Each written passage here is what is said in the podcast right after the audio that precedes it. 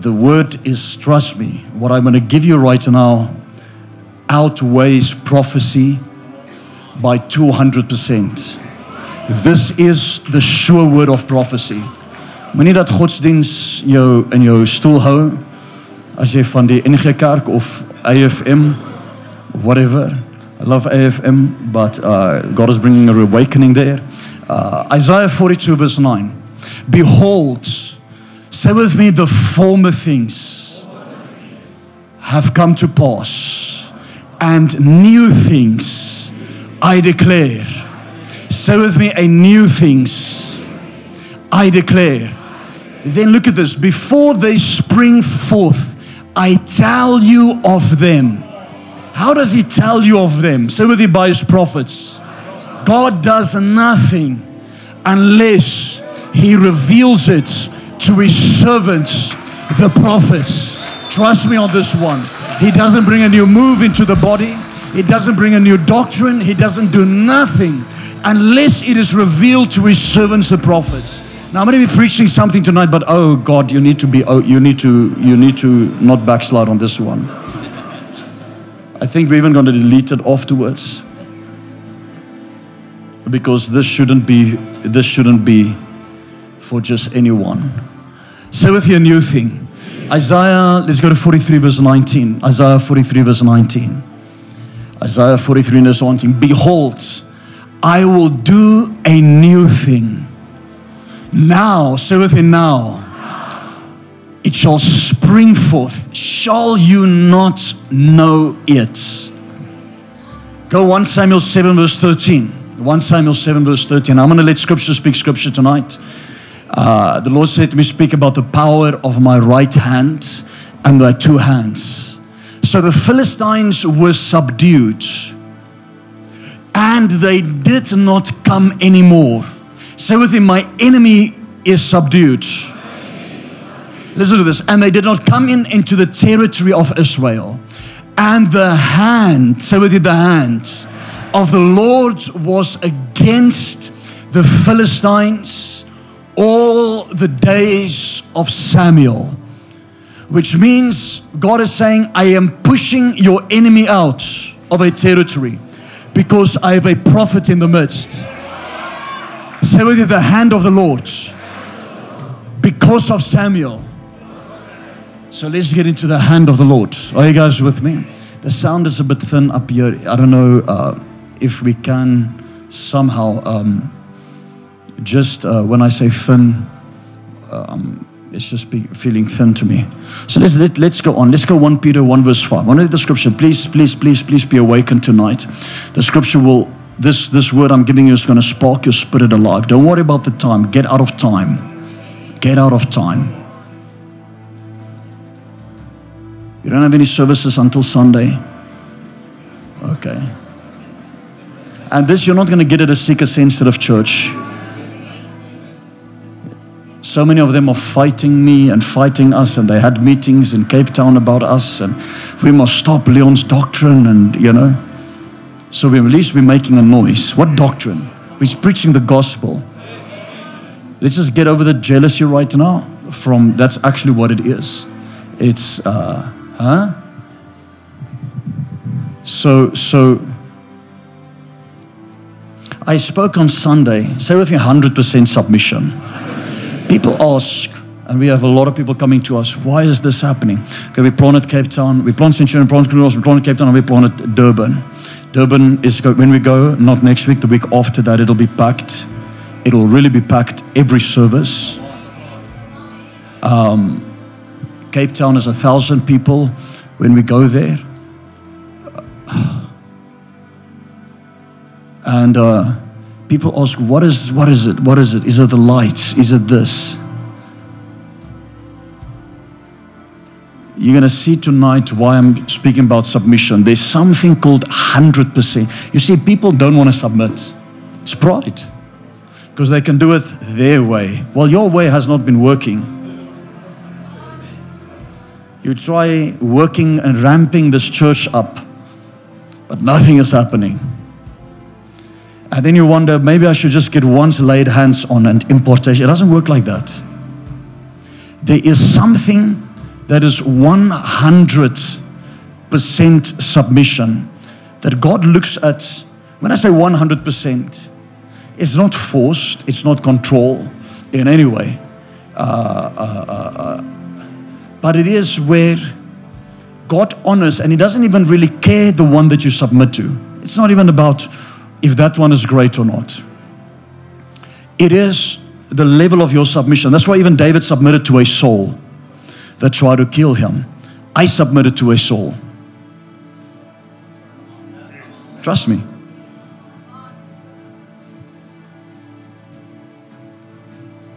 Did they desire to become a Saul? No, they didn't. But the Lord said to me, I'm sure that was never in the plan, it's nothing of the heart, but there is another working of God at hand that many Christians have called Satan for too long. Just stay with me so you can understand secrets and mysteries. Are you guys with me? So, when I was serving my spiritual father, it began to turn into a David and a Saul relationship. But I had to carry on and not touch the Lord's anointed. And don't, I, I can't speak these things publicly. But people throw their toys out of the cot or tantrums. Oh, Prophet Leon never talks to us.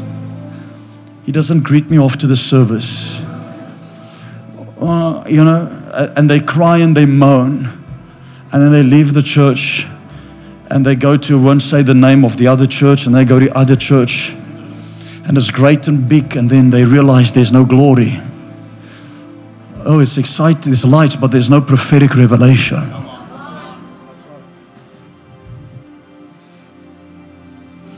They don't tell you a prophet spirit can be reincarnated like I did on Sunday night. Okay? But what am I do? What am I? And I'm not saying reincarnation. Please, we don't believe in reincarnation. I'm just giving you a doctrine that was in the New Testament. Very simple. And I read you scripture of the scripture of the scripture. You read it yourself on the screen. And we can't come against Jesus' words. But it's the spirit. There's difference to the spirit and the soul. It's a big difference. So people get confused. It's the spirit of a prophet that is dangerous. Trust me if the Bible says, believe in the Lord your God, and you shall be established, but believe in his prophets, and you shall, say with me, shall prosper, which means it is not even a choice or a matter that can be discussed. It is sealed in the heavens that God is saying, I am part of my prophets and my prophets is part of me. That there's a spirit of the prophets. It's called the spirit of Elijah. That's why we sing, it's the days of Elijah. Are you guys with me? What will religion do? Tell you, oh, don't listen to these prophets. Never listen to somebody that talks that stuff. Because they know it is prophets that makes the body prosper. Trust me, are you guys with me? It is only with a prophet that God can make somebody travel 10 hours, 8 hours, 4 hours, whatever it is, to come for a word specifically on a certain thing. And a prophet God will speak to by vision or dream or audibly and very meticulously and specifically give the detail about that person. And if you, as somebody is a pastor or a teacher, it doesn't. They can pray and pray and pray. It doesn't matter how much they fast or pray. God does not speak the same way. It is grace gifts. Why has God done this with Encounter? Okay, we're in a small building here, but we have planted a few churches. What is it with Encounter? What is it that, for example, let's say Cape Town is growing. Durban hasn't even started. They got everything. I mean, we haven't launched Durban at all. They got their services going already. Yet other people can take 15 years and they don't get it right. And I'm speaking about the majority of people. It's grace. I didn't have a thought to plant a church.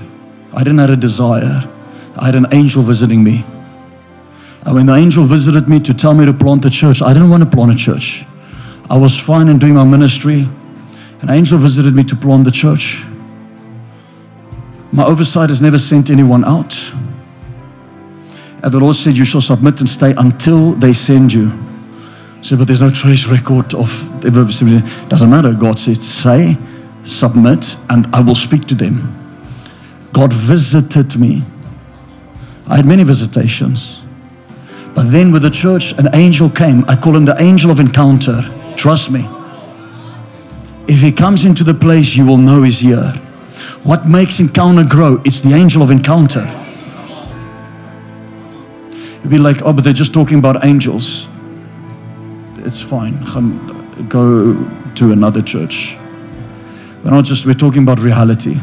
God sits on his throne. He's not, he's, he has a system working for him, and that system is called angels. Is that load shedding? Switching over. Okay. So let's let's go on. Let, let's go on. 1 Peter 1 verse 5. I need this revelation to get through to you because are, are you awake? 1 Peter, we'll pray for everyone, don't, uh, don't worry. Listen to this. What am I speaking? I'm speaking about a new thing. So it, it says this who are kept by the power of God through faith. So they kept by. Now listen, something is kept by the power of God through faith unto salvation, ready to be revealed. So they revealed in the last time. So there's a salvation that is ready to be revealed in an age and a time later than what Peter spoke about. Please listen. Are you guys with me? Let's go Colossians 1 verse 26. Colossians 1 verse 26. Even the mystery. So what is this thing that has been revealed? Even the mystery which has been hid from the ages and from generations. Put in the King James Version, from generations. But now, so within now, is made manifest. You're not listening. Let me read it over again. Even this mystery. So with me, a mystery. It means that there are things that only some can tap into and others cannot tap into. There is a mystery about you that if you get this mystery, have you seats? Even the mystery which has been hid from the ages and from generations.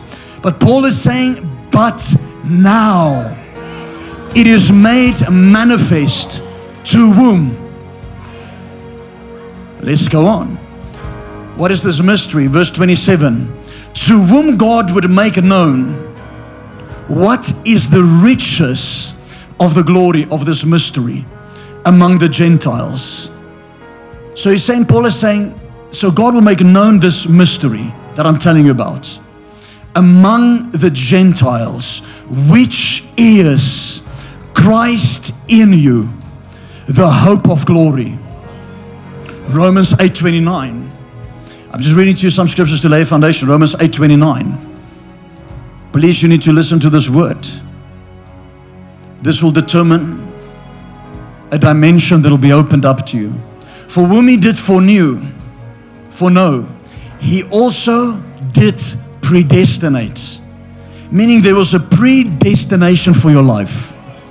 To be conformed, to be made the same, to be changed into the image of his son so that his son might be the firstborn among many brethren.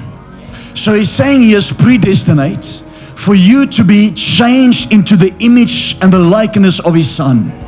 So that his son will be the firstborn of many brethren. So that when Christ comes, that he is the pattern son so that when we come after him and we receive him, that we become just like him.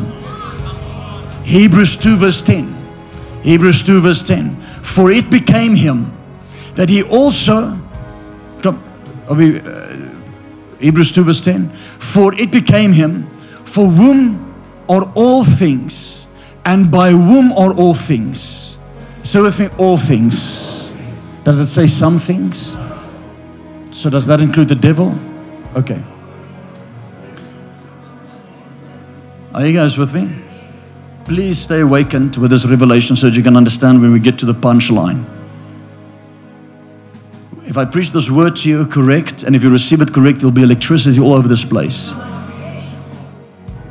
I'm giving to you a new thing that God is doing. He's finished with the old thing. The old thing is we worship and we wait for the glory to come in. And okay, the glory isn't coming in this week. Let's wait maybe next week, the glory to come in.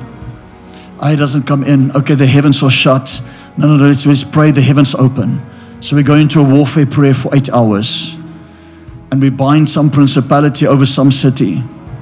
And then we make up another principality and we bind that principality. And then we think it is some witchcraft against us. Yet, Paul is trying to say there is a mystery, which I'm trying to tell you, that when Christ died, there are sons of light that is birthed. That Jesus says, I go to my Father, to the house of my Father, to prepare many mansions. To prepare what? Many dwelling places, you and I. So He's prepared you as a house so that the fullness of God can come and dwell in you. That wherever you go, where you walk, where you talk, there's an open heaven. That you are walking, talking Eden. You are a living stone. Are you guys with me? Wherever you go, that you realize that it's not God coming down, but it is God coming out.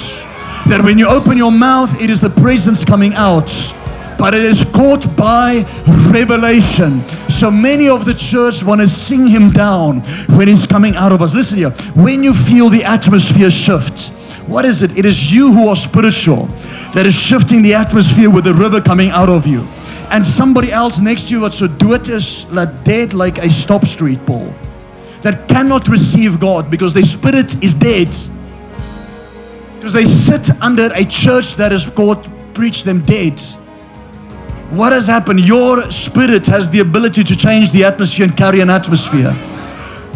They think, okay, God is visiting. No, no, no, God is coming out of you.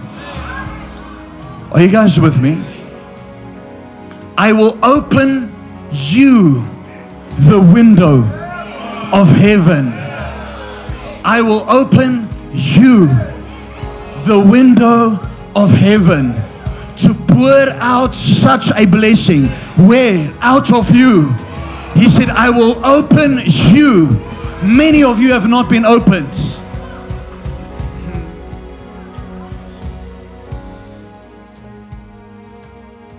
Have you seen?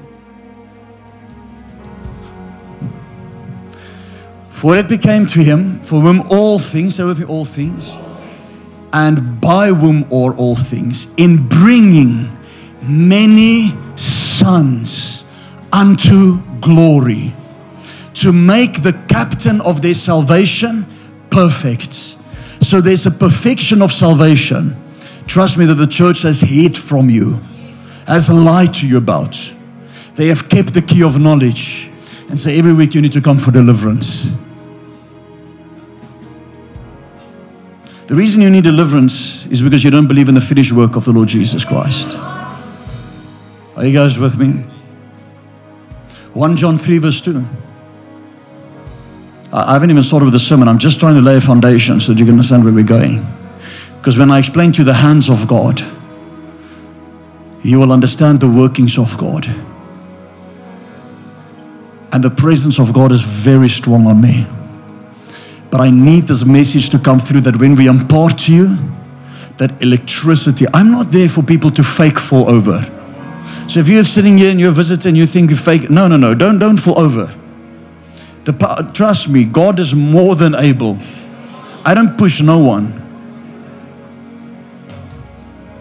You know, some people gently sit. No, just God will push you. Are you guys with me? Many people can't because their flesh is like there's pride. They're not allowing God. They're not surrendering. Their eyes are not on things eternal, but on things temporal. Their eyes are not on the spirit, but on the natural. So they too surrounded. They think of this one, think of that one, think of this one, and the glory cannot touch them. It takes a yielding and a surrender in your spirit. So never do me a favor to fall over for the sake of the preacher. Never. Trust me, a preacher can sense when they stand in front of somebody whether there's glory or not. Many people do the courtesy drop. You know, they pull their clothes right at the bottom. They gently get. No, no, no. We can feel when we release the anointing or not. And obviously, there's the genuine falling where there's genuine power. But many just like, okay, this is how everybody's doing it. Let me just sit down. God isn't doing anything. This is not a religion. This is not a game. Be real till He touches you real. But don't be resistant or rebellious. Be open, be hungry. I pray that a holy hunger will grip your heart when we pray for importation tonight. That you will weep in His presence again. That you'll understand the Christ that I'm preaching to you, which Paul preached Christ in you, the hope of glory. That you'll not come into a place and pray and hope, where's God? I'm praying to a God far out. No. He is living. Sometimes we think it's the Holy Ghost in us and that's all. No. It's the fullness of the Godhead that is in you, and you are in Him, and you are complete in Him, and He is in you, perfect, nothing lacking, nothing missing, complete. Are you guys with me? Let's, let's go deeper. Where we 1 John 3, verse 2. Beloved, now listen to this. Now are we the sons of God's, and it does not yet appear what we shall be. But we know that when he shall appear, we shall, say with me, we shall be like him. In the Greek, it reads like this We will realize we are just like him when we see him appear. You think you are a natural person that is coming to church to have a spiritual experience. No, no, no, you are a spiritual experience that unfortunately came to this earth and you're having a natural experience at home or at work. You are a spiritual person, a spiritual experience that is unfortunately having a natural experience. Are you guys with me? You are a spirit, you have a soul, and you live in a body. With me, I am a spirit. God speaks spirits. That is why we pray in tongues. Because it is the baptism of the Holy Ghost. So that when I pray, I pray the perfect will of God. It is no longer I that pray, but it is the Spirit that prays through me. The perfect will, the utterances, making intercession on my behalf with groanings and intercessions. Are you guys with me? Now let's go on 1 John 4, verse 17. Now you know these scriptures if you've been with us. Year in, 1 John 4 17. Herein is our love made perfect. How is love made perfect? So the love made perfect. Herein is love made perfect. That we may have boldness in the day of judgment. Hold on with me. Are you guys with me? He's saying when you stand in front of the throne, there'll be no judgment for Christians. There'll be a rewards day, but many fear and they think they're going to have judgment because they don't understand a certain revelation. He says, In this revelation, you're made perfect. Your love would be made perfect. That we may have boldness in the day of judgment. Because as He is, so are we in this world. As He is, so are we in this world. Oh, but I thought I'm going to be changed when I go to heaven. Religion has robbed you of so many things. Are you guys with me? Let's go on. So with these secret things. I'm not going to get into more. I have many other more scriptures, but regarding this, I want to get into. I don't want to get into more scriptures. Jesus said, "I speak in parables, so that I may hide things from those whose hearts are not right." You see, as I scan over the crowd, you know, I can see people that are hungry. I can see like a handful that's like, you know, there's like a bit of a glaze over them, unable to receive because a veil is over them. They have not seen Jesus. But Paul is saying in the book of Hebrews, which I believe Paul writes, he says, But we have seen, but we see Jesus. The moment the veil is lifted from you, how's the veil lifted? You need to be in a spiritful place where prophetic revelation comes out that can awaken your spirit. I've been in mega churches, trust me, it's dead. I'm not saying all of them. One I was with Pastor Allen at, I thought my soul has gone to hell.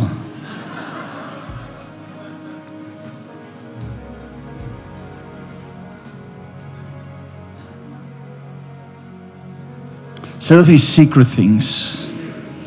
Let me get into, into this revelation. The hands of God. Very few understand the hands of God. And I need to try to explain this. This is something the Lord literally only spoke to me this morning about. Maybe last night, this morning, actually, this morning and said to me, Preach on the two hands of God. And there's a hidden hand, which I'm not going to get into, but there's two hands because the Bible says, Let your left hand not know what your right hand is a hidden hand. So, with the hands of God. So, the scripture, we see the right hand of God, we see the left hand of God. Very few people understand the mystery in or the hidden mystery in the hands of God. So, right means this. Every time the word right is used in relation to hand, it means this. It's yamin in the Hebrew, but it means stronger. So, it is stronger. More dexterous. That's what it means. So, it means stronger, fierce, and more dexterous. Then you have the left hand of God. Left is another Hebrew word, which I'm not going to get into, but it means dark so we call it the dark side of God. I want you to stay with me through a train of thought. So you have the good side of God and you have the dark side of God. Never think God is only good. Because what we think is good is not good. He's clothed in darkness, the Bible says. God clothes himself in darkness. What we think, we think darkness is evil. Are you guys with me? God clothes himself in darkness. Darkness is not evil. We think something is evil because we listen to what has been told to us. I can mess you up even just when it comes to the Garden of Eden. If you know when the book of Genesis was written, you'll be shocked. So people think Adam was Adam and Eve was Eve, and they took the apple and they ate the fruit. No. And we've preached on it. If you're in our church, you know. That's what you learn in Bible school. Let's go beyond elementary school, I mean, Sunday school. Campus, NG Church, Sunday school. That Eve didn't take the fruit. Eve listened to words spoken by a tree that is not a tree but a man, a person. And the garden, there was three trees. You had the tree of the knowledge of good and evil. You had the tree of life. And you had all the other trees where the fig tree is also kind of like involved, but the fig tree was connected with the tree of knowledge. So you had three trees. And same way you have a spiritual man, a natural man, and a carnal man. So were there three types of people in the Garden of Eden. And Adam listened to the law, which is the tree of the knowledge of good and evil, which is also the fig tree. That is why they covered themselves in figs, because they tried to use the law to cover up sin. That is why when Jesus stood in front of the fig tree, he cursed it from its roots meaning all the way back from the tree when you came in by Eden. I curse you from there. And the Bible says the next day, the tree was pulled up out of its roots, meaning that the law has been pulled up out of from the Garden of Eden. Are you guys with me? So let's go on. So say with your left hand, say right hand. So I'm, I'm maturing a revelation. I literally got it just today. So Psalm 16, verse 11. Psalm 16, verse 11. I pray that the Holy Spirit will really help me in this regard. Thou wilt show me the path of life. In thy presence is of joy. At thy right hand there are pleasures forevermore. We're gonna, Lord said to me to preach this message and preach new creation realities till the poverty is out of people. And you'll understand what I mean by the right hand of God. So the pleasures forevermore. He says, At my right hand is fullness of joy, is pleasures forevermore. This is God's right hand. Are you guys with me? Uh, Psalm 118, you can put it on, but I'm just going to read it. Psalm 118, let me read it for this time, sake of time. The voice of rejoicing and salvation in the tabernacle of the righteous, the right hand of the Lord does valiantly. The right hand of the Lord is exalted. I'm going to go on. Let's go Isaiah 41, verse 10. Isaiah 41, verse 10. Put it on the screen, but I will just read it for the sake of time. Fear not, for I am with you. Be not dismayed, for I am your God. I will strengthen you, I will help you, I will uphold you with my right hand of my righteousness. We have been made in the righteousness of God. So his right hand upholds you, but God is a left hand. The left hand represents the dark side of God. Let's read. Let's go Matthew 25, verse 31. I'm going to let the scripture into the scripture. Are you guys okay with me? Matthew 25, verse 31. If I mess up something eschatology, don't worry about that. Just worry about the prophetic revelation that's going to come out. That's all. Okay? Don't think too much of now. End times. When the Son of Man shall come in his glory, I'm going to read and I'm going to highlight certain words by saying it loud. When the Son of Man shall come in his glory and all the holy angels with him, then shall he sit upon the throne of his glory. And before him shall be gathered all nations, and he shall separate them one from another, as a shepherd divideth his sheep from the goats. Is that what it says up there? Okay. I just want to make sure I'm got the right translation. And he shall set the sheep on his right hand, but the goats on the left.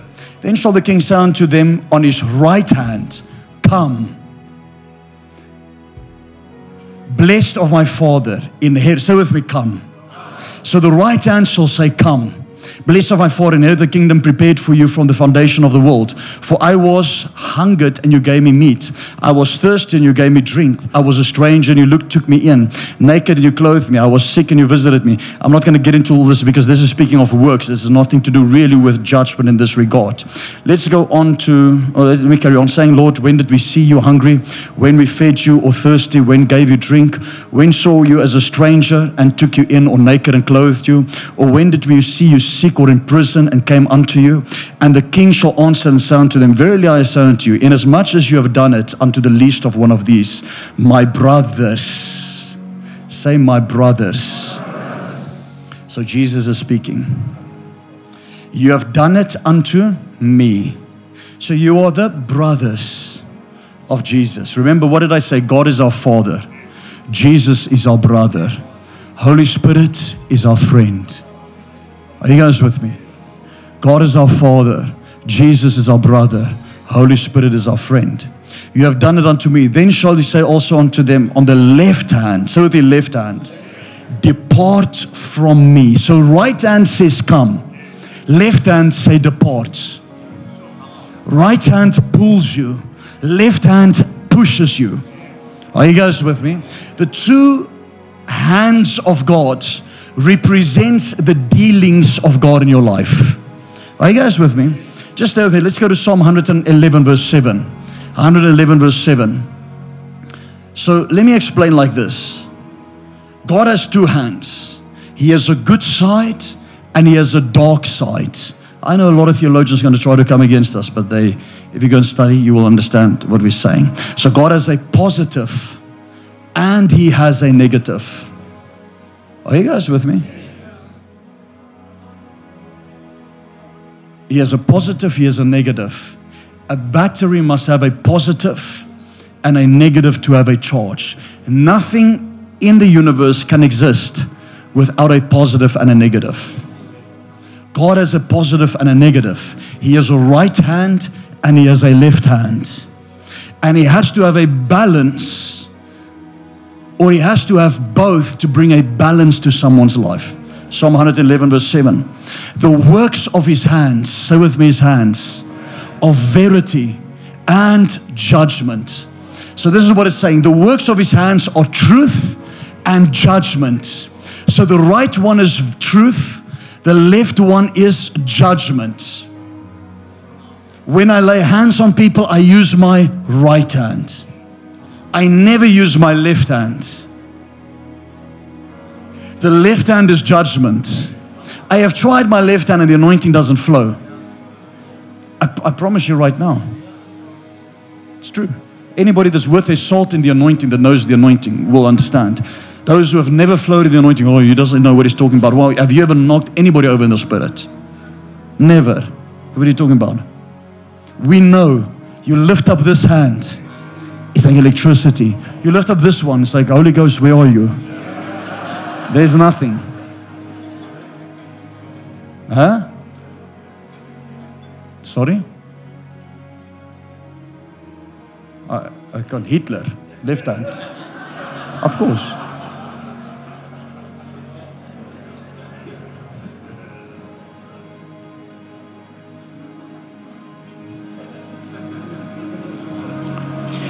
So, so with me, truth and righteousness.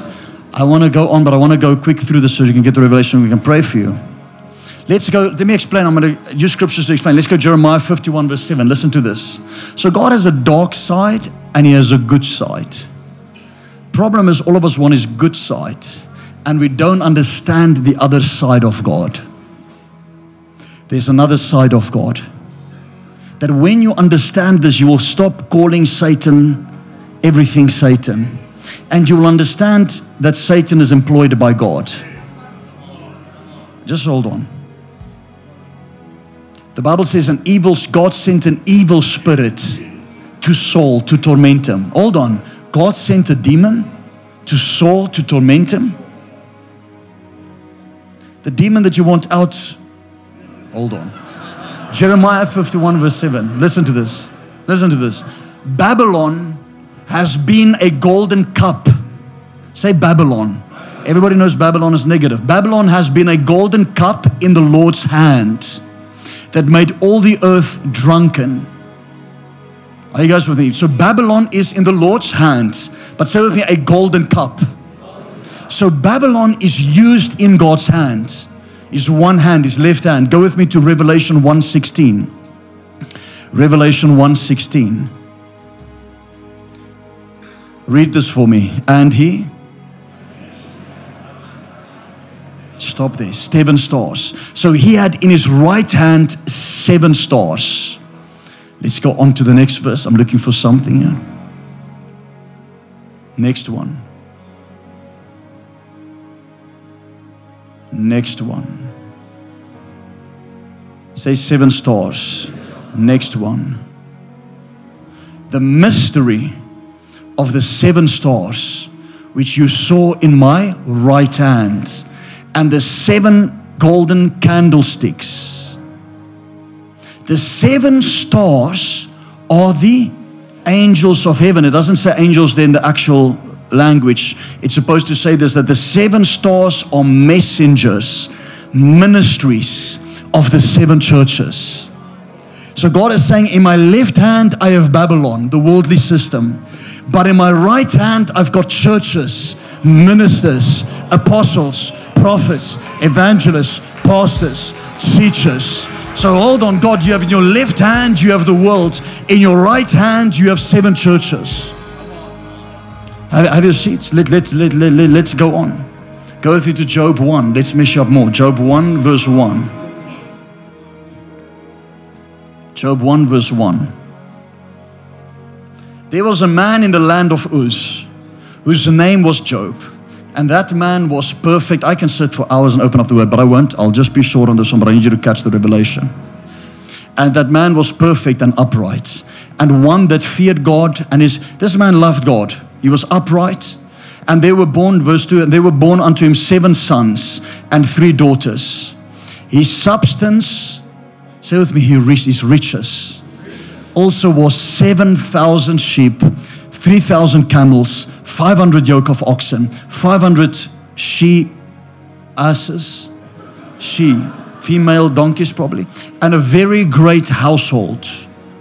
So that this man was the greatest of all the men of the east. So God created a man and put him in a garden in the east of the garden. Job in the east. Okay, don't worry about that. So he was the greatest. Imagine everyone that's close to God was rich. Abram was so rich he couldn't even dwell with his friend Lot in one land. A land couldn't contain them. And we're like, I can't have petrol to come on a Sunday. We have people that's like, you know, oh God, I can't tell it on. Not, not, not. I speak of ministers. I can't do afford this. I can't afford that. How do? How, how does? How did Lloyd do it? How did this one? We just do it. I never. A minister mustn't be around me and say they can't afford this. Imagine Pastor Stefan is now a minister of a church. I can't afford a ticket to come up. You must be fired, removed from your pulpit. Because everybody's going to have what you have. So if you're not blessed, why is it that white people cannot understand this thing? Black people can understand it. White people, can, white people want their ministers to be cursed and poor. Why do you think you're struggling? Many of you don't think you're struggling. Uh, it's okay. There's a curse on white people, I'm telling you. In South Africa, there's a curse.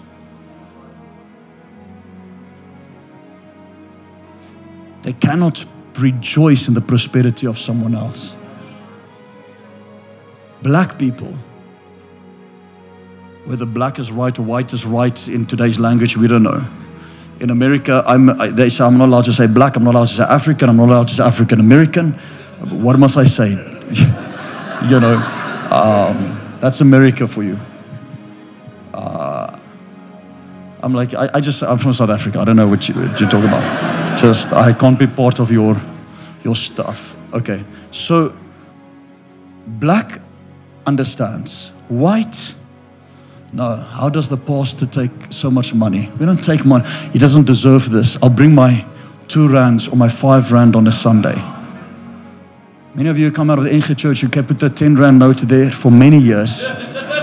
And then you're wondering why. Reinhard has it. When you're wondering why, you are struggling now. Money has no holds. Anybody that has been close to me has seen money come like this through my hands. I'll get 50,000, 100,000. That's a lot of money. Get it like this. Like this, if somebody else needed there. It has no hold over me. Somebody would come and give their car, and we say, No, God is saying no. Take it back. I promise you, before the Lord, am I right or wrong? Where's, where's Pastor Chris? I mean, I'm right.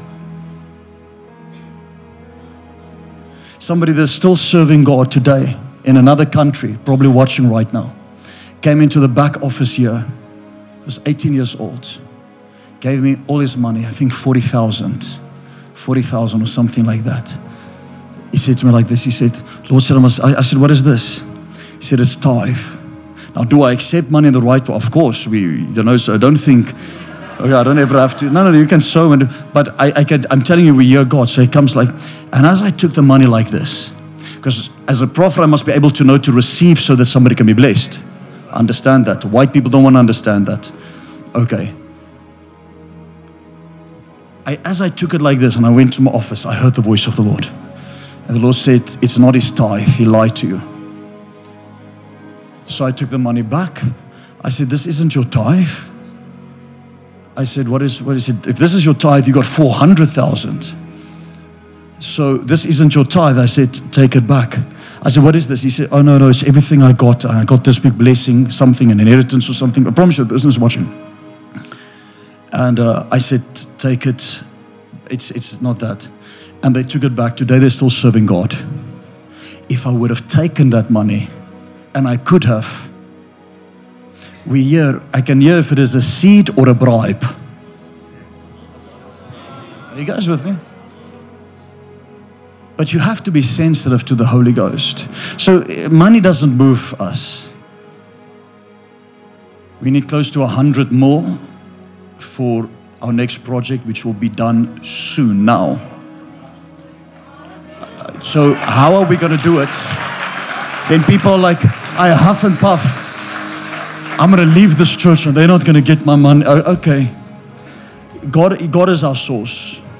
An angel either told me to plant the church or not. And if it doesn't happen, then it doesn't happen, then it was never God, and then we go and find a job. Okay. So, but then I've seen people come with everything that they have into my house, everything they have. And as they put that money down, they say, I believe you are a prophet and you have breakthrough in this. And the fear of God would come on me. I take that money, and the fear of God comes on me and I get on my knees. It's a man that sent his CV to over 800 places, lost a very high position in this country as a job, lost everything, everything from family to properties to everything. Sent his CV to over 800 places, nothing received him. Three days later, the place that let him go phoned him back and asked if he could come back after he gave that seed. Men shall come and give into your do you know what bosom means? Mantle. Many people give into a church that doesn't carry a mantle. That's why they're not receiving back. They're giving into a dead in here. Where's the mantle? Where's the prophecies, the healings, the deliverances? Where's the changed lives? Where's the many sons of glory? We must give, when it's in a bosom, it was a mantle they carried like this, and men would come put into your bosom. It says, Give and it shall be given back to you. Pressed down, shaken together, running over. Shall men come and put into your mantle? So when it is put into the bosom, into the mantle, it multiplies. Are you guys with me? So, so let's go on. Where we put on Job, I need to explain this. So Job was rich. Job 1, let's go to verse 4. And his sons went and feasted in their houses every one his day and sent and called for their three sisters and eat to drink. And so it was in the days of the feasting. Let's go on to verse 6. Now listen to this. Now there was a day when the sons of God came to present themselves before the Lord, and Satan came also among them. I want like the one translation that calls it this Satan, which is makes it much more accurate. Came also amongst them. And the Lord said unto Satan, Whence come thou? Then Satan answered the Lord and said, From going to and fro in the earth, and from walking up and down in it. And the Lord said unto Satan, Have you considered my servant Job, that there is none like him in the earth, a perfect and upright man, one that fears God and eschews evil? Then Satan answered the Lord and said, Does Job, Job fear God or not? Nothing. Has not thou made an hedge about him and about his house? And have you not protected him, God? And you blessed all the work of his hand? Let's go to verse 11. Now listen to this. Verse 11. But put forth thine hand. Satan is saying, God, you put forth your hand and touch all that he has, and then he will curse you to your face. He says, God, if you put your left hand and touch him, he will lose everything and he will curse you to your face. Are you guys with me? Next verse. Now, say with me, your hand. Now, listen to the next verse. And the Lord said unto Satan, Behold, all that he has is in your, in, in your power. Only upon himself put not forth your hand. Are you guys with me? So God is saying to the devil, I don't want you to put forth your hand. But the devil said to God, You put your hand. And God is saying, You can put your hand on everything that he has, but not on his life.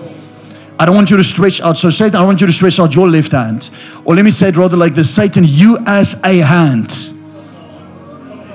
Don't go forth and touch his life. You can touch everything, but you as a hand, don't stretch forth.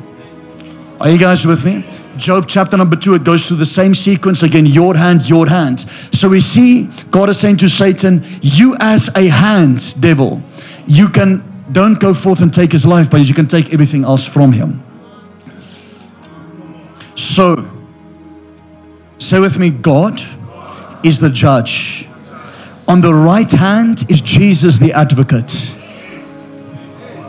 God's right hand is Jesus. His left hand is Satan. Where is the scripture? You don't understand. You Zechariah 3 verse 1. Zechariah 3 verse 1. I'm trying to explain to you the dealings of the adversary called Satanos. Because many people has deified or, or has deified, is the word deified when you make him a deity and they make him so powerful. And I can't get my laundry done because Satan is attacking me. Hold on. What does it say? And he showed me Joshua, the high priest. Come stand here, John. So you're Joshua. Uh, Adrian, come up. And he showed me Joshua, the high priest, standing before the angel of the Lord. Where's uh, stand in front of him there? Or turn around. Angel of the Lord, stand there. Stand there.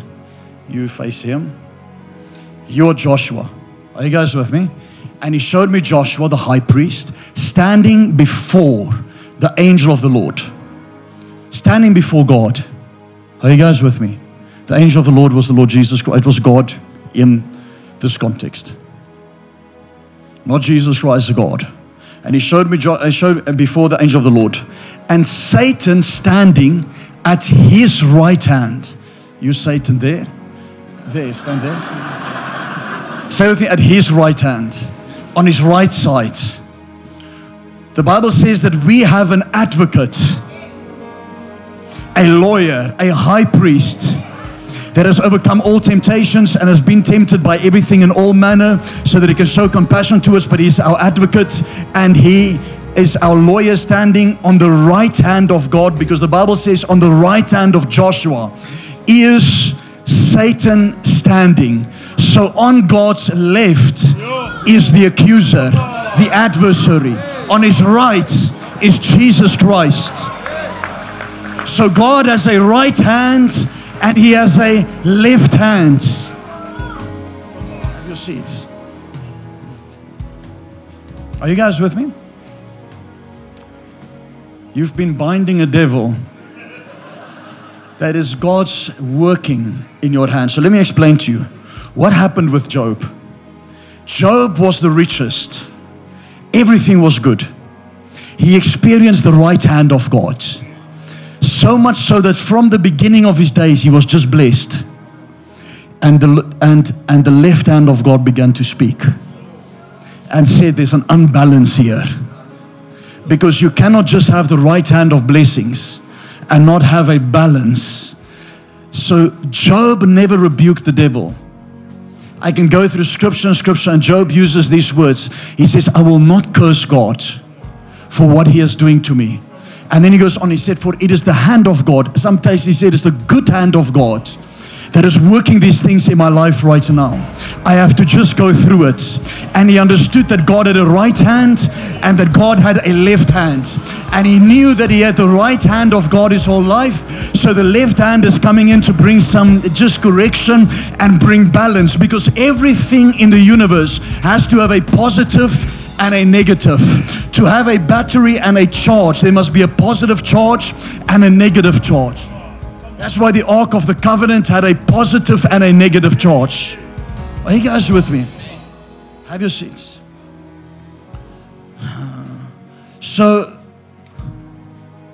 then you have Jesus that's in the right hand of God. He grows up He gets to the age of 30. And then he says these words. He said, the Bible says he had to go into the wilderness to be tempted. He was led by the Spirit into the wilderness so that he can be tempted of the devil, so that he can be exalted to the right hand of the Father. But he had to go into the left hand of God. Otherwise, it would be unfair, and God is a God of scales that balances everything. Are you guys with me? So, when the adversary is coming against you, the evil doctrine that has been preached is to say that Satan is the opposer of God. He is the opposer of godly things. But if you really study scripture, God is the judge. And he sits with his right hand and he sits with his left hand. Which means Babylon is run by his left hand. Cyril is run by his left hand. Because no authority is put into place without God putting them there. Why? So that the right hand of God can be balanced. The thing is that Christians are just praying for the right hand. They want blessings, they want favor, they want pleasures forevermore.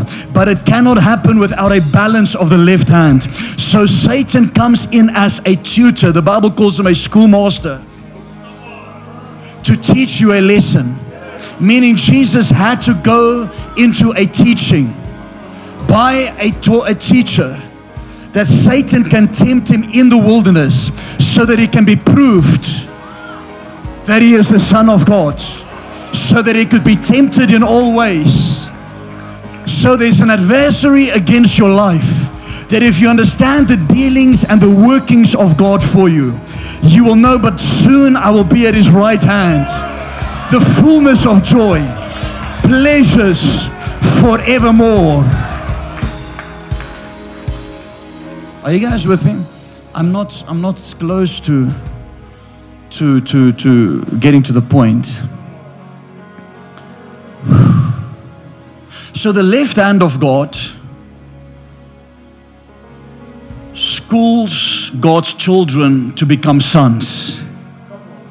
You cannot become a son until you've been schooled by the left hand. No glory comes without suffering. So the left hand of God is manifested through a people who is in the kingdom of darkness. The right hand of God is manifested through the sons of God. Just hold on. Are you guys with me? So you are not part of a left hand company, but you are a right hand company of God, meaning that you are a Christ generation. What are we preaching when we say that all things have become new, all things become new? Those who are in Christ are a new creation, are a kainos creation, a royal priesthood, a chosen generation. If I can awaken you by preaching to your current state and identity, to know that you are not defeated, but the moment that you accepted Jesus Christ, but you are filled with the Spirit, you see, a lot of people have a fake conversion through religion and they never experience born from above. They don't have fullness of joy. That's why I can't love in a church service. I'm serious. Some of you you're religious, or you thought you were you uh, you're just a good Christian. No, you haven't experienced the born again experience. You haven't encountered the born again, born from above, where your body becomes the temple of the Holy Ghost. The Christos comes on you, and you are full of joy. It doesn't matter what happens, you and there is a desire in you. If there is not a desire in you to want to spend time with God, the Spirit of God is not there. Let me say it as blunt as it is. If the Spirit is in you, He will draw you to be in intimacy with God. From the day that I got saved in a drug den, 18 years, 17 and a half years old, there has not been a moment in my life of backsliding. There has not been a moment in my life of wanting to go back to the world. Every desire in me and hunger in me, I was hungry for more of His presence because I truly encountered a born again experience. Born from above. Are you guys with me? Many people have fake conversions. They are not genuinely saved. They are saved in possession only, meaning they possess a faith. Oh, sorry, they profess a faith which they don't possess. So they are saved in profession only. They say, Oh no, Jesus is Lord. But they never experienced Him as Lord. The Spirit of God has not come upon them as a witness. Their spirit is not bearing witness with the Spirit of God that they are children of God. It's a fake religion. It is time to get born again genuinely. It's nothing that man can do for you, I cannot do for you. It's only by the Spirit of God that can come and grab your heart and shake it and change you. Where now you no longer desire and thirst for the things of the world, but you desire for the things of the Spirit. It's like you have this hunger towards spiritual things. You have hunger towards this intimacy of the Holy Spirit. When you go to bed, you think of Him. When you wake up, you think of Him. People say, oh no, but it's just us. It's not every. No. If you're saved, that is how it is. You're no longer your own, you're bought with a price. You no longer have a say in your own life. Somebody's blood has purchased you. You go to bed with a burning desire in your heart. You wake up with a burning desire in your heart. Everything you want to do is enter into the destiny that God has for you. You want to please Him, you want to worship Him. It is the Spirit of God that puts it in you because the born again process was true. For I was 18 years in the NG church and I thought I was a Christian. Are you guys with me? Because it's an apostasy that tells you Jesus died for you. It's a reformed gospel that tells you Jesus died for you. Don't worry. That's why we do baby, what is it? Baptisms, because they believe you're the elect. So if they baptize you, you're part of the elect. Heaven is your destination. And that is, the devil has lied to many, many, many, many years. I'm speaking the truth. You come out of that baptism, or that okay, you're christened when you were young, and then you go through Catholicism or what? katkisasie, Catholicism. And you're just part of the elect. Jesus died for me. I'm heaven. No, you're not going to. You've never received a born again experience. The born again experience is born from above the Christos, the anointing resting on you, changing your heart, lifting a veil from your eyes. You're full of joy. Then you get into a church where you're discipled, you're trained, you actually want to serve. And you're no longer for the things of the world, you're serving the kingdom. Every word that comes out of it, the moment I got saved, there was not, not one friend I had that I did not preach the gospel to. Every single one of them I preached the gospel to. They didn't all get saved, but there was a fire in me that was uncontainable because I experienced a Savior. I experienced one who filled me and saved me. And I had to share with the world about Him. Not because the religion told me so, because I genuinely encountered Him. The Holy Spirit walked into my room and sat next to me on my bed, opened up the scriptures to me, and opened up the Word to me. And I devoured the Word for many months. Are you guys with me? So, where is Christ? Let's go to Colossians 3, verse 1. Colossians 3, verse 1.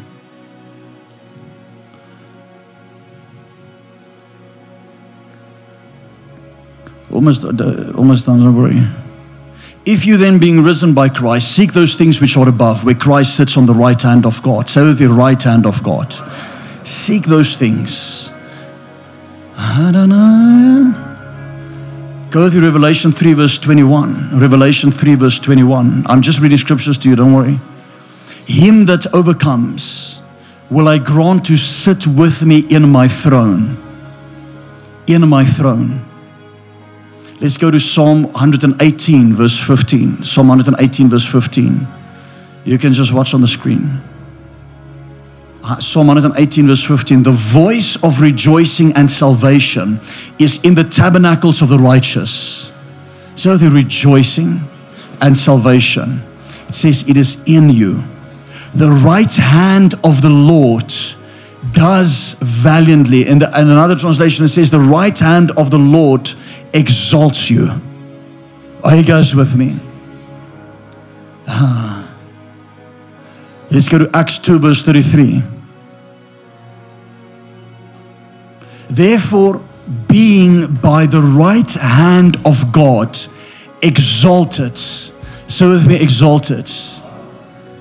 The right hand of God is not a location, it is a state of authority. I haven't, what I say to you, Jesus is on the right hand, the accuser is on the left hand. Jesus is the right hand of the Father. The accuser is the left hand.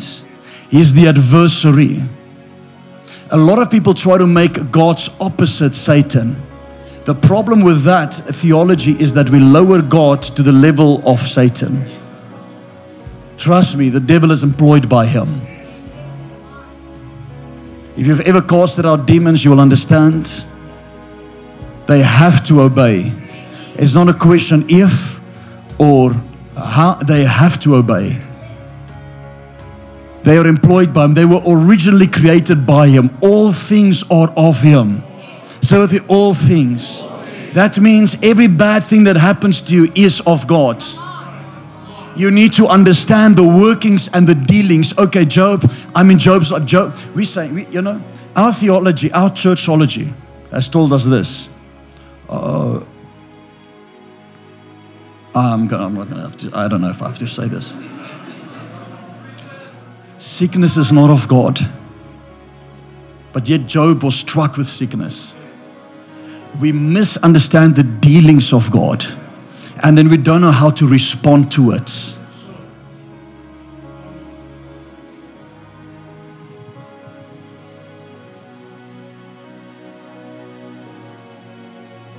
No curse is originated from Satan. Every curse the first curse in the Bible comes from your God that you serve. The devil never cursed anyone. Never. There's not one scripture where the devil cursed. They tried.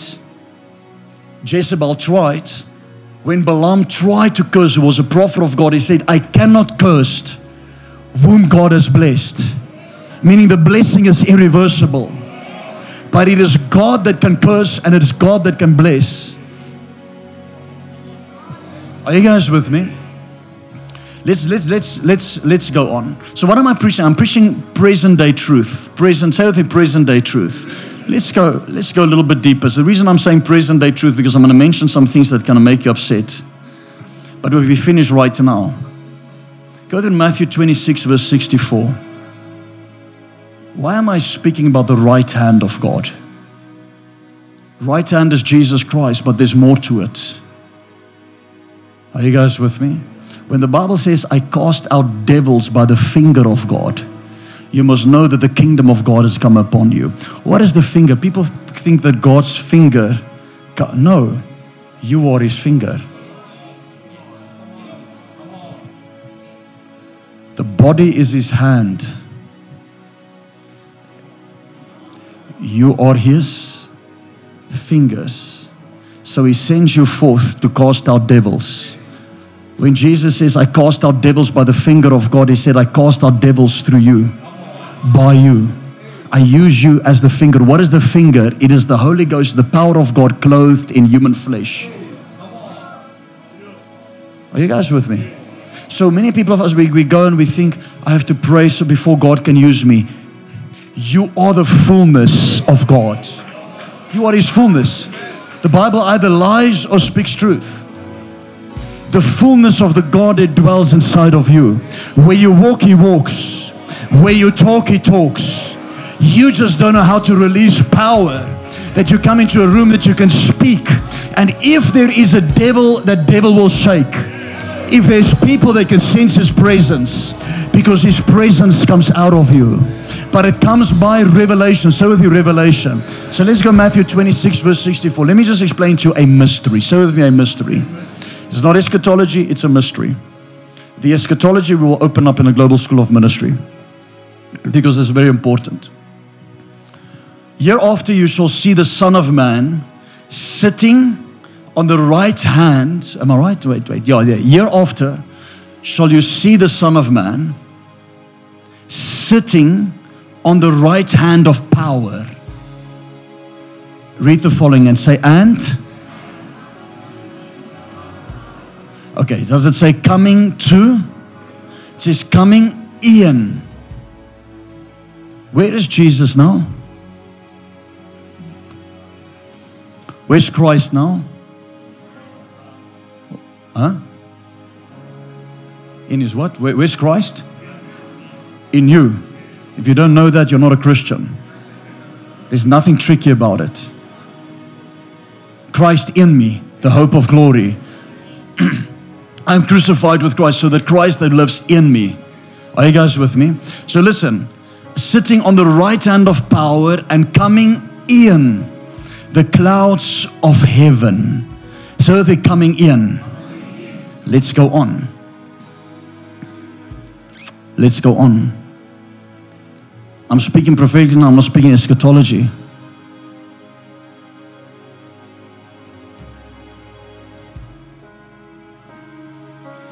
When I'm speaking about the clouds of heaven, you see the visible, invisible one becoming visible. Let's go to Acts chapter number 2, verse 33.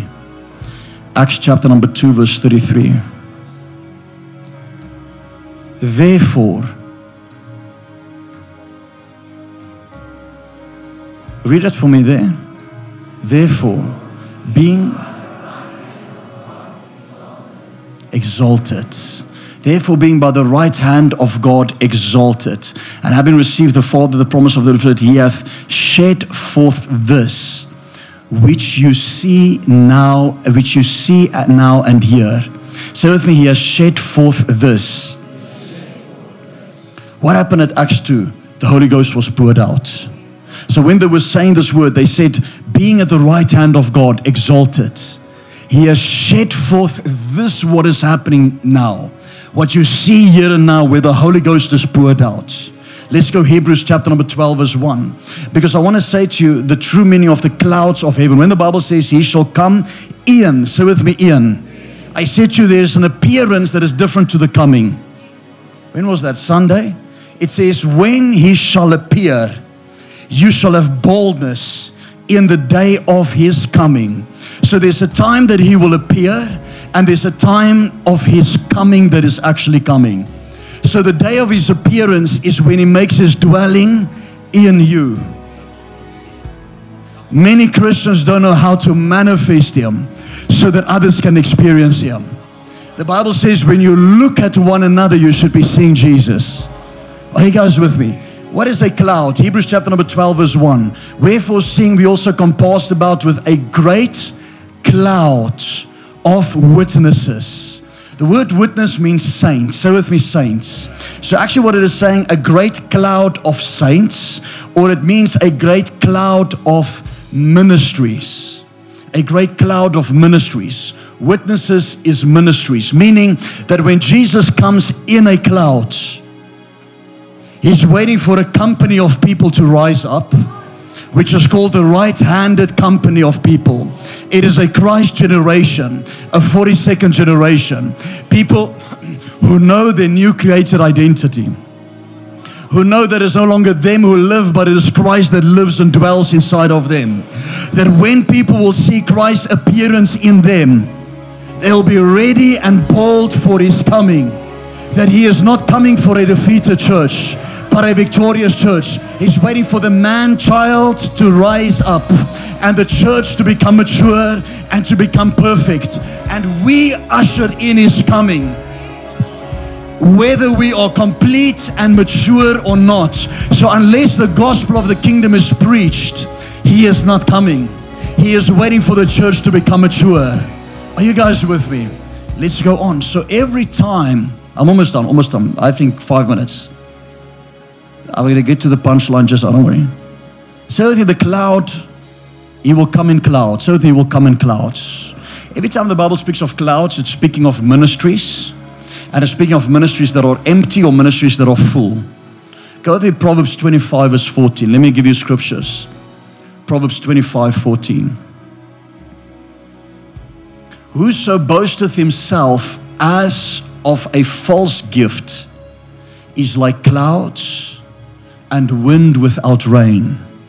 So he says the ministers that act like they have a gift, but they have a false gift, they are clouds without water, clouds without rain. So whenever the Bible refers to clouds, it's speaking of ministries. Are you guys with me? One interpretation. Let me give you another one. Ephesians 4, verse 14. Ephesians 4, verse 14. Clouds and winds, that we henceforth be no more children, tossed to and fro, carried about with every wind of doctrine. Are you guys with me?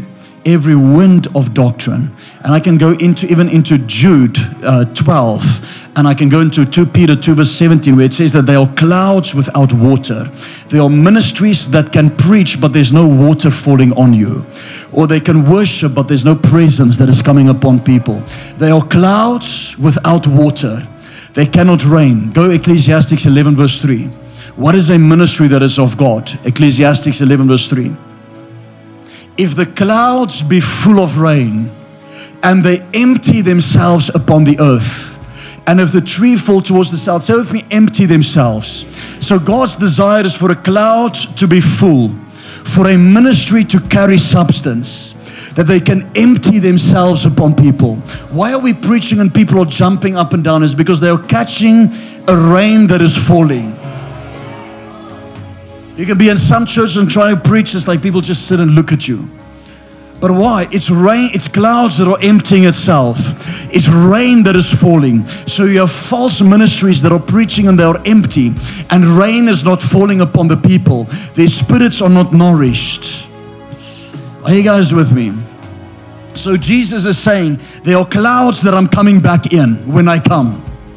And when I come, I'm not coming on these clouds, I'm not coming with these clouds. I am coming in these clouds so that I may open you a window of heaven. Not open a window, open you the window of heaven because I will come in a cloud. So when ministries raise up to become mature, my coming is going to come in these ministries, in these people, and I will come and appear myself and receive my church. Let's go on. Are you guys with me? So say with me, in a cloud.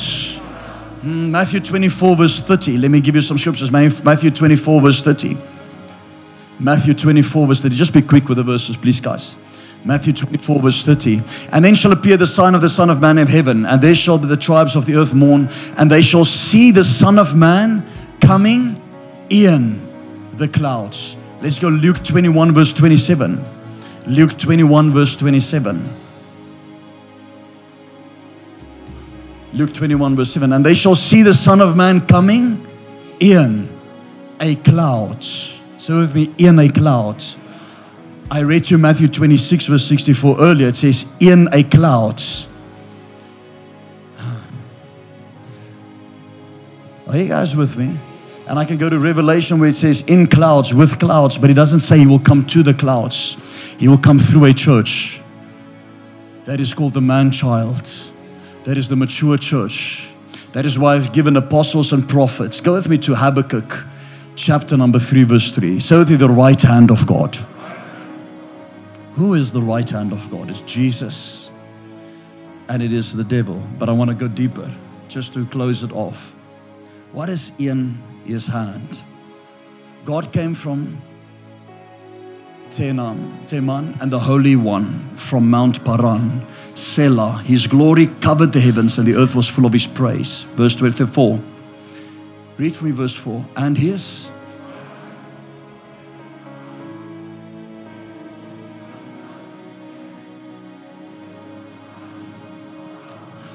So hiding of his power. Where? In his hand. So in the hand of God is power. Every time the Bible says that God stretched forth his hand, power was released. Let's go to, let me explain. Let's go to Deuteronomy 26, verse 8. Almost done. Deuteronomy 26, verse 8. And the Lord brought us forth out of Egypt with a mighty hand and with an outstretched arm and with a terribleness, with the signs and with wonders. So every time God stretched out his hand, so with the right hand of God.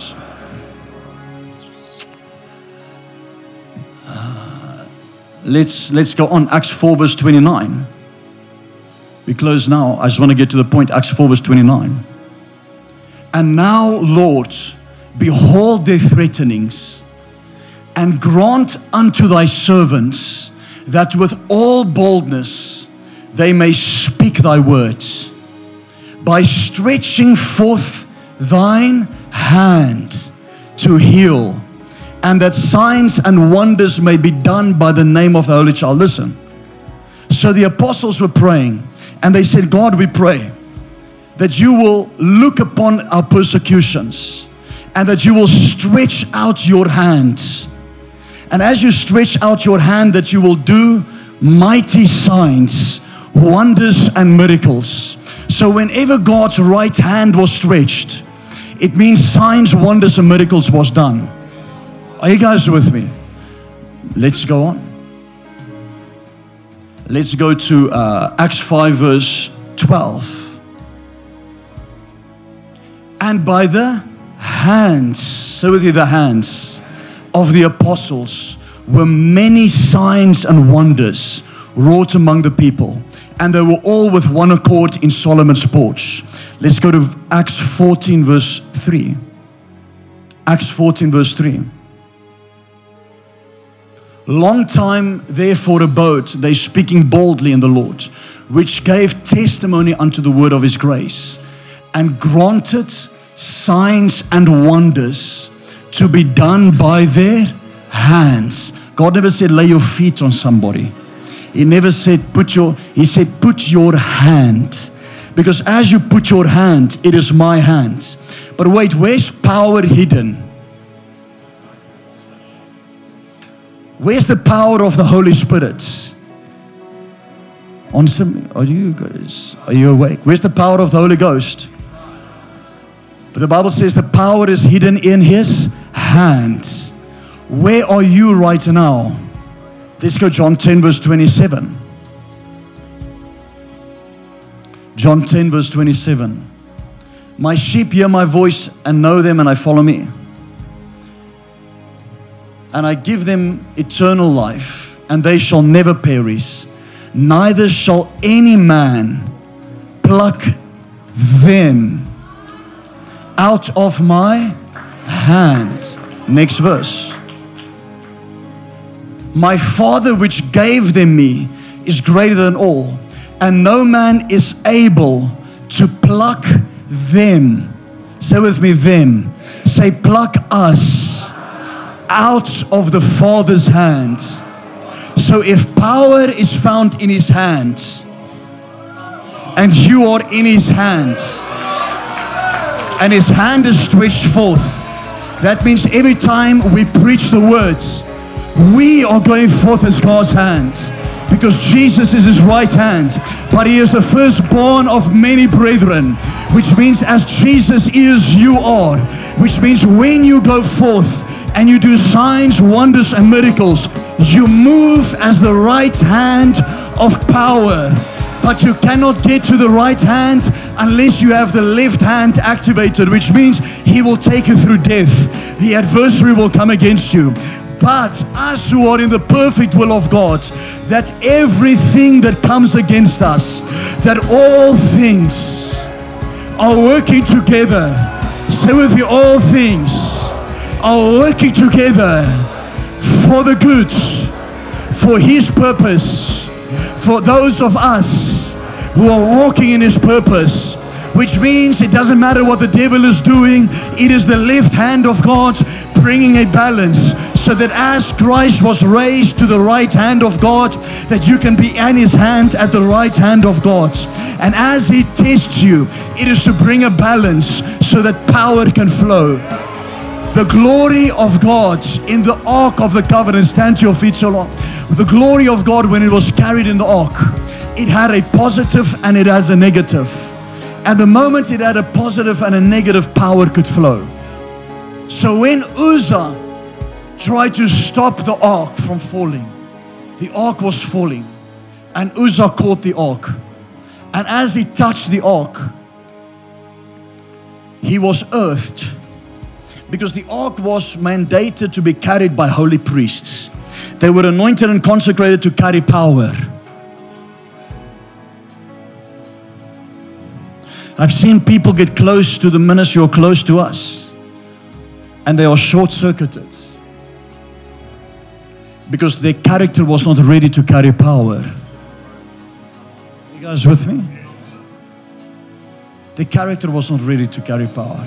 We've had people, one guy, hundreds of millions, character couldn't carry power.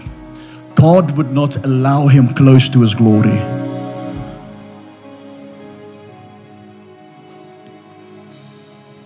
People think this thing can be started by a thought.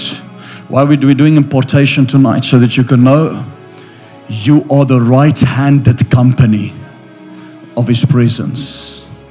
Where you are at work, you are His right hand at work. Something bad happens, it's the left hand of God, sees the dealings of God. He's bringing power because He's shaping your character to carry the next level of glory so that you can go to the next level. We have four or five TV show, four TV shows coming out about it, or four stories, two stories, two TV shows, three TV shows. I'm not exactly sure coming out against us. So what? What is happening? It's the dealings of God. The one came, it failed. What did it do? It just made people interest. Nobody has ever brought it up and said that is no, no, no, no. It is the they. if they only knew that they were crucifying the Lord of glory, they would have never done so. Meaning, if they knew that they were the left hand of God actually, working Jesus to his purpose and putting him on the cross so that he can be bringing forth many sons. Who was Judas? He was the left hand. Who was Pharaoh? the left hand. Hundreds of years before Pharaoh, God prophesied, My children will be bound in slavery.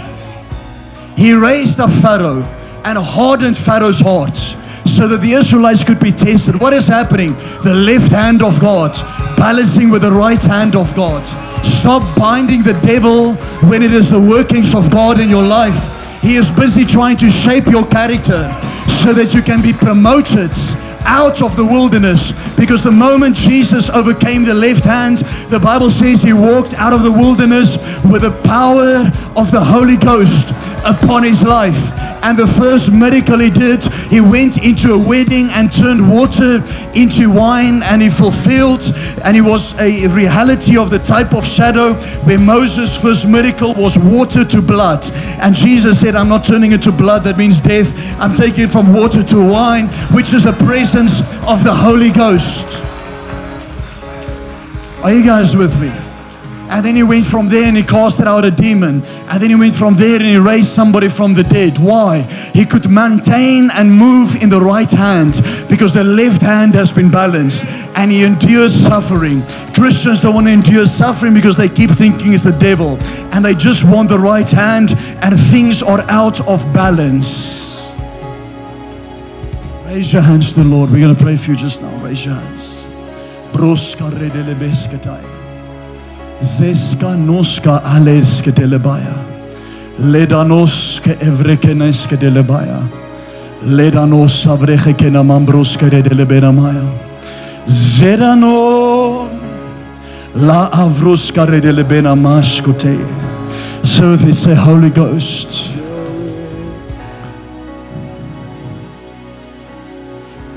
Let your two hands work in my life. as you're standing like this, I want you to receive, and we're going to pray for everyone right now. I haven't even got into the hidden hand. I haven't gotten into Moses putting his hand in his bosom. I haven't even got into the hand of God and many other facets. just know you are the right hand of God. Wherever you go, you are the walking, talking right hand. Satan is the left hand, but he has no power except for what God gives him. God allowed him to work in Job's life. God even allowed him to work in Jesus' life. Every step, every aspect, God allowed it to work. Jesus knew, I am now being tempted by the devil. And he went through it so that he could be exalted. Are you guys with me? We have made up many doctrines and it has kept the church in a defeatism mentality. And people have warfare on things that is, irridic- that is ridiculous. And people fight this one and that one and say this enemy is coming against them while they're not submitting to the dealings of God.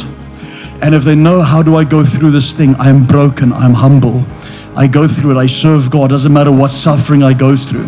This is a time because God will lift me.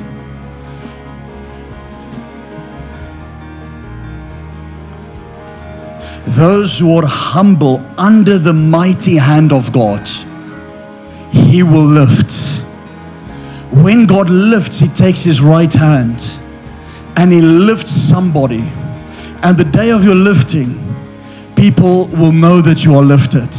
When David was lifted, he was lifted in the presence of his brothers, in the midst of his brothers, and everybody saw the lifting of David. People just don't like the putting down of the left hand, trying to push them away. What does the left hand do? It pushes a person away. The right hand causes you to come close. Does it make sense to you? Raise your hands one more time. So if you say, Holy Spirit, I receive your workings, the blessing of God in Jesus' mighty name.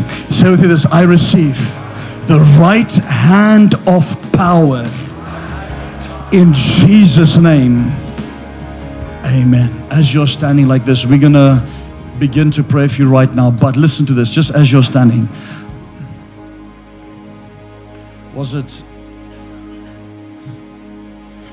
Joseph that blessed Manasseh and Ephraim? Let me show you something. Say with you the right hand. Joseph was standing.